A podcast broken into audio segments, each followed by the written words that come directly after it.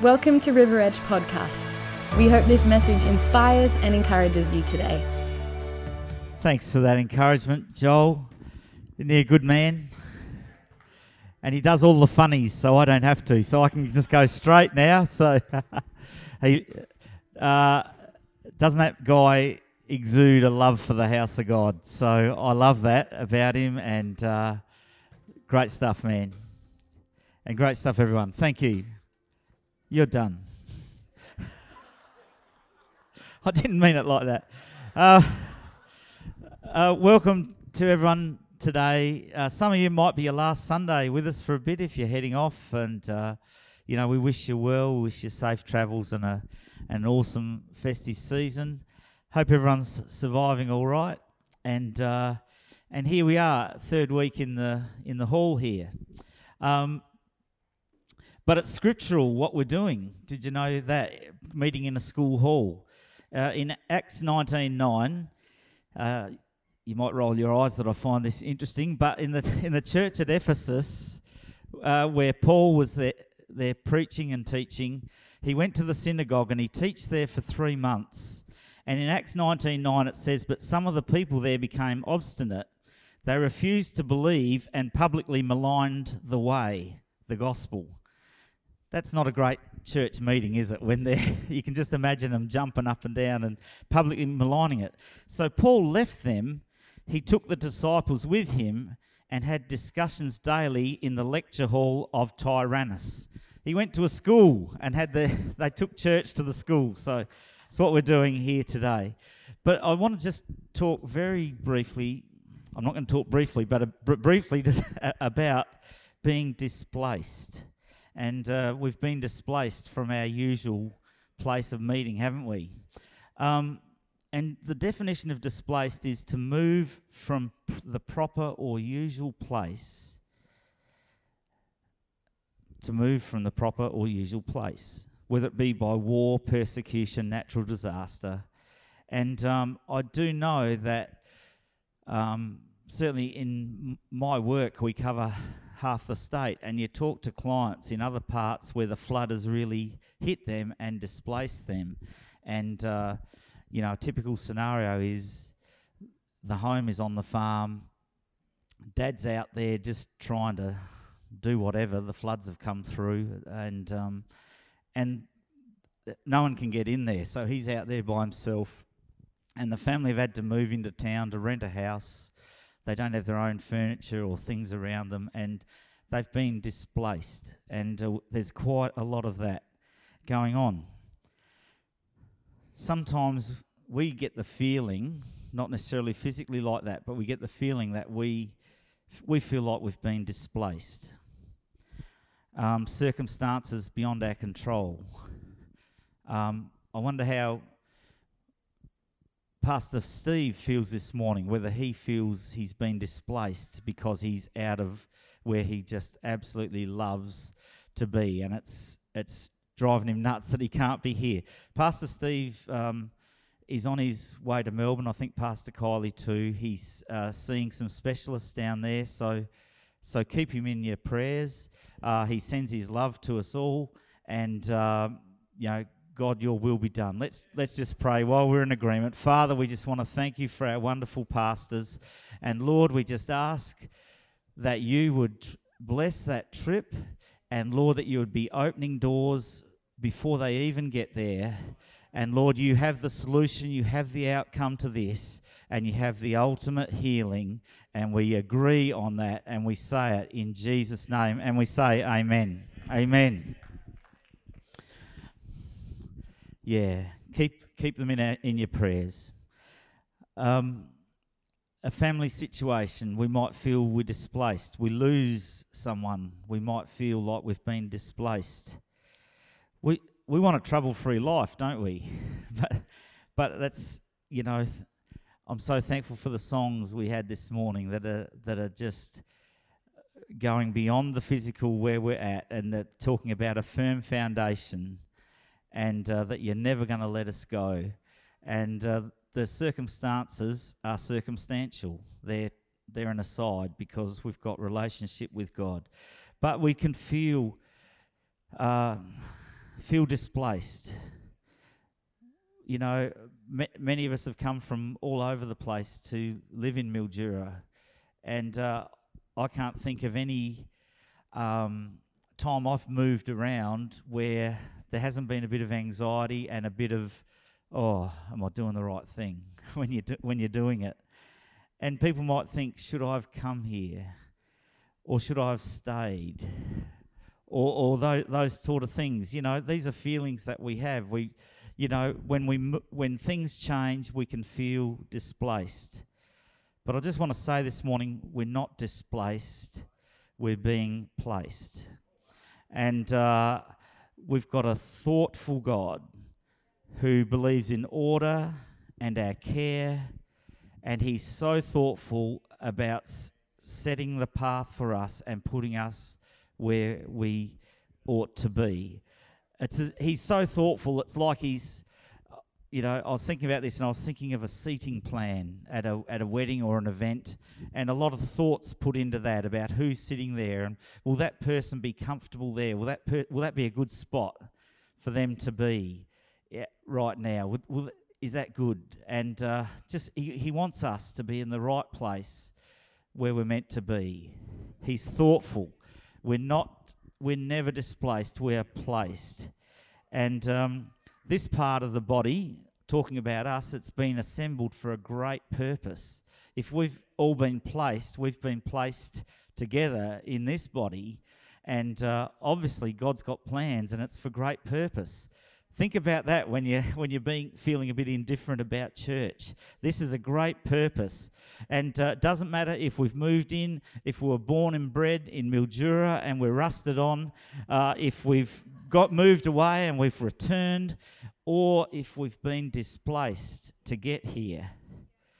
While we're here together, let's flourish in the lecture hall of Tyrannus, in the in the school hall. Let's flourish while we're here. Yeah. And um, God's word is full of people who were displaced, and that's when He spoke to them so many times. You want an example? Abraham left his home on God's word. Jacob had to leave home, but God set him up with that. Joseph was forced to leave home and he was fully displaced. Moses had to run and was displaced. I'm going to stop there, but I'm only barely through the first book of the Bible. Okay, so so it's these are opportunities. We're not displaced. We are placed. There's a firm foundation, and He's never going to let us go. That's good. I've got that off my chest. Uh, now, I, I, just want to spend a few minutes. Uh, we'll discuss what happens when we don't live a placed life. Uh, Who's who's got a bit more of attention span when we say the wrong thing rather than what the right thing is? A bit of goss, bit of goss. Does that uh, does your antenna go up? Bit of you know, bit of uh, new idea, Woman's Day sort of sort of stuff. Um, are, are, you a bit interested about what's not, what's not, and what's what's the wrong way? Oh yeah, tell us about that. So uh, so let's do that. Uh, our passage is one Kings twelve verses one to seventeen and um, we'll have it on the screens. And uh, do pay attention straight up the front.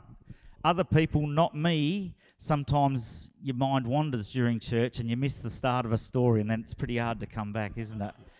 Um, so, so this is a time when King Solomon in Israel had had died, and uh, succession had passed to his son Rehoboam and uh, things hadn't been great for a while. King David was absolutely awesome, a man after God's own heart. And uh, Solomon came in, and he was looking like he was going to be even better. But he turned his, he got distracted by things. He turned away from the things of God, and God said, "Your kingdom is not going to last. It's going to be divided." So, probably for the sake of King David and the heritage, the the kingdom was band-aided together until the end of Solomon's life. But then uh, Rehoboam comes into, into, the, into the frame. So let me just read this passage to you. Rehoboam went to Shechem, for all Israel had gone there to make his, him king. He's the new king. When Jeroboam, son of Nebat, heard this, he was still in Egypt, where he'd fled from King Solomon. That's another story. He returned from Egypt. So they sent for Jeroboam, and he and the whole assembly of Israel went to Rehoboam and said to him, Your father Solomon put a heavy yoke on us, but now lighten the harsh labour and the heavy yoke he put on us, and we will serve you. Rehoboam answered, Look, go away for three days and then come back to me. So the people went away. Then King Rehoboam consulted the elders who had served his father Solomon during his lifetime how would you advise me to answer these people? He asked. They replied, If today you will be a servant to these people and serve them and give them a favourable answer, they will always be your servants. But Rehoboam rejected the advice of the elders that they gave him and consulted the young men who had grown up with him and were serving him. He asked them, What's your advice? How should we answer these people who say to me, Lighten the yoke, your fathers, lighten the burden, lighten the. It'll be, in our day, it would be tax that your father has put on us. The young man who had grown up with him replied, These people have said to you, Your father put a heavy yoke on us, but make our yoke lighter. Now tell them, My little finger is thicker than my father's waist. Bit of. Uh, an image there. My father laid you out a heavy yoke, I will make it even heavier. My father scourged you with whips, I will scourge you with scorpions. Get the old scorpions out. Three days later, Jeroboam and all the people returned to Rehoboam, and the king said, had said, Come back to me in three days. You with me? You with me? That's not the, the king answered the people harshly. Rejecting the advice given him by the elders, he followed the advice of the young men and said, My father made your yoke heavy, I will make it even heavier. He liked the quote about the, the scorpions because he, he says it again I'll scourge you with scorpions. So the king did not listen to the people, for this turn of events was from the Lord to fulfill the word the Lord had spoken to Jeroboam, son of Nebat, through Ahijah the Shilonite. Verse 16 What happens? When all Israel saw the king had refused to listen to them, they answered the king, What share do we have in, all, in David? What share do we have in this? What part in Jesse's son? To your tents, Israel. Look after your own house, David. So the Israelites went home. But as for the Israelites who were living in the towns of Judah, Rehoboam still ruled over them got a situation there where the whole thing split wide open. The answer he gave was not a wise answer, and it just caused a big split. 10 plus tribes headed off, and uh, there was a divided kingdom which lasted for many, many years. And just horrible, horrible situation. They probably did more civil wars fighting against each other after this than they did against the Ammonites and, and those sort of guys. So um, I've just got four points to come out of this story about listening to God when things when things are like this. When when you're on the knife edge, listening to God, and um, I'm not giving anything away by saying the answer is listening to God, but uh, we're doing how not to, aren't we? Remember, we, we want to see what's the juicy bit.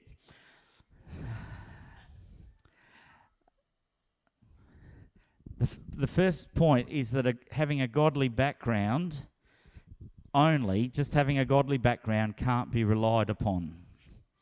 Um, Rehoboam, he knew the format. Okay, we're going to have three days. We're going to send you away. We're going to not rush these decisions. I want to think about this. That had been carried on before. He, he knew the format, he, he knew what was going on. But what had been happening is David was a man after God's own heart.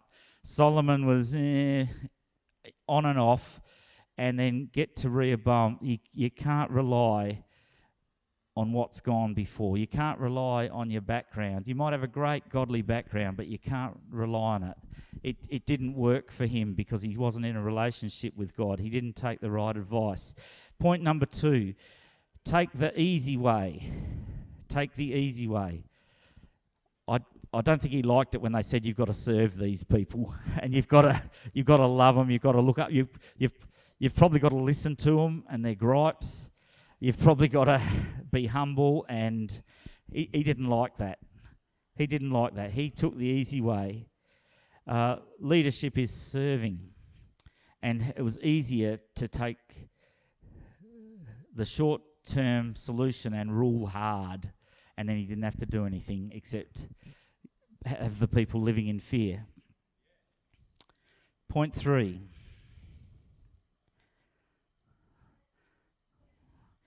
Be careless about who speaks into your life. Be careless about who speaks into your life.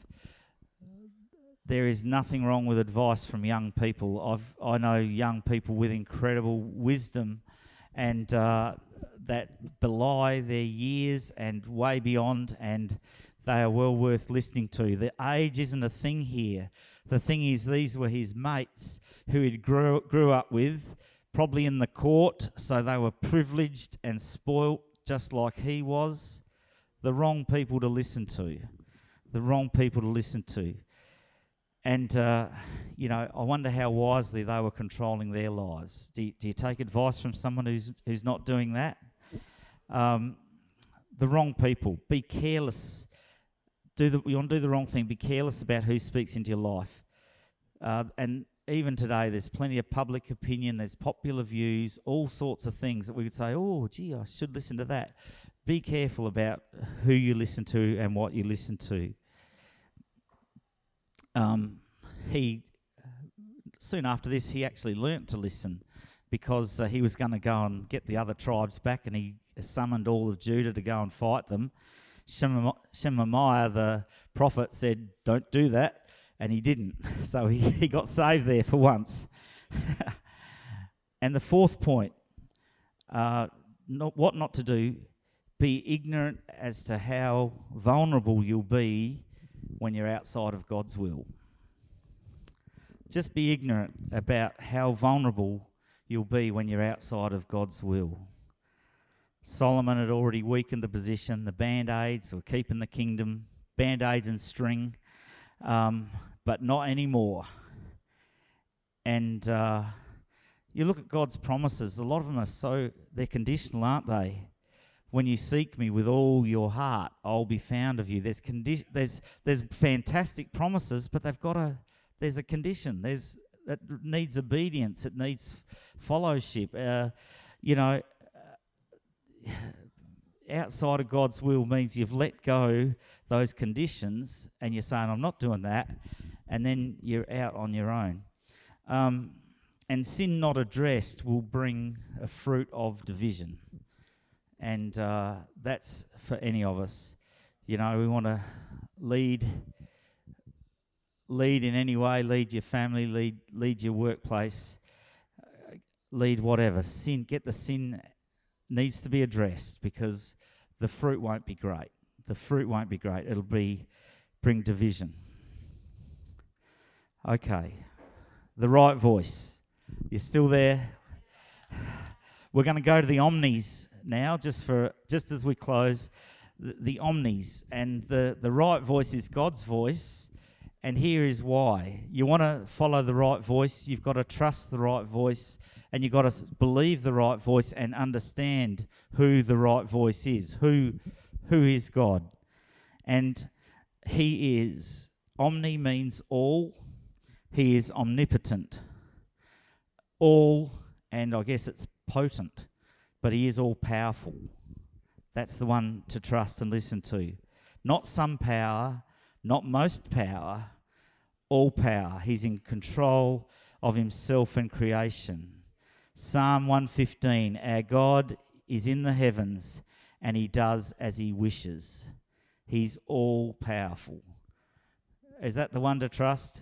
Yes. Omniscience, omniscience, all science. Science is meant to mean truth. A lot of things are done in the name of science that, that aren't that aren't that. They're, they're, theories and um, and so forth. Omniscience, all science, all knowledge. He knows more than I do. it's not just blind power that it's got, it's, it's great power, power to give us amazing lives. Everything he does has an intelligent purpose, a definite goal.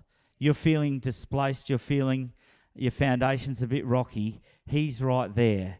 He's got all knowledge. He's got knowledge to burn. He's got wisdom to throw at us if we just simply ask. If anyone lacks it, just ask. He's incredible.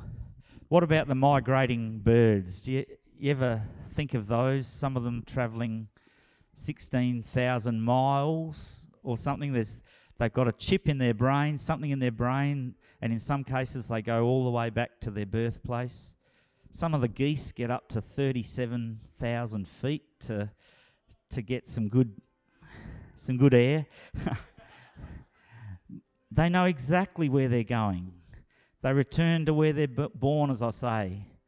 You might, some people, they believe it's the same bird that they see each year in their garden who's done a round the world trip in the meantime. Keep the cats away because it's, it's a lot of flying and to, to have a bad end. Uh, but they've got an inbuilt guidance system. And we know a scripture that says we're more valuable than them. We're more valuable than them. He's got all knowledge. He's got enough knowledge for us by mile. And he's omnipresent. Omni means all, and present means present. Isaiah 31 21. Whether you turn to the right or the left, your ears will hear a voice behind you saying, This is the way, walk in it. This is the way, walk in it. There's a voice behind us. There's a voice looking to guide us and lead us and take us along. And the final thing I want to sort of mention is, is our trust in Him. And uh, one word is, um, well, Pastor Stephen like, likes to s- has that great message about don't drift, don't drift, and uh, we need to line ourselves up with Him and trust Him and be abandoned to Him. What does abandonment mean? The dictionary definition says give up with an intent to never again gain control. To give up with an intent to never gain control. Another definition give up to the control and influence of another. You know, it's a challenge to me in our worship, and we had amazing worship this morning. How well did you enter into worship today? You know, we arrive in control. We arrive here in control of our lives, and sometimes we don't even let control go during worship. We sing the words, and we finish, and we're in control still. but why aren't we abandoned to God? Why aren't we throwing our arms and our hearts open to Him? To Him. We abandon abandon ourselves because the omni person is ready to take over. Amen. Thanks for joining today. If you'd like to know more about service times or simply want to find out more about church, head to our website riveredgechurch.com.au.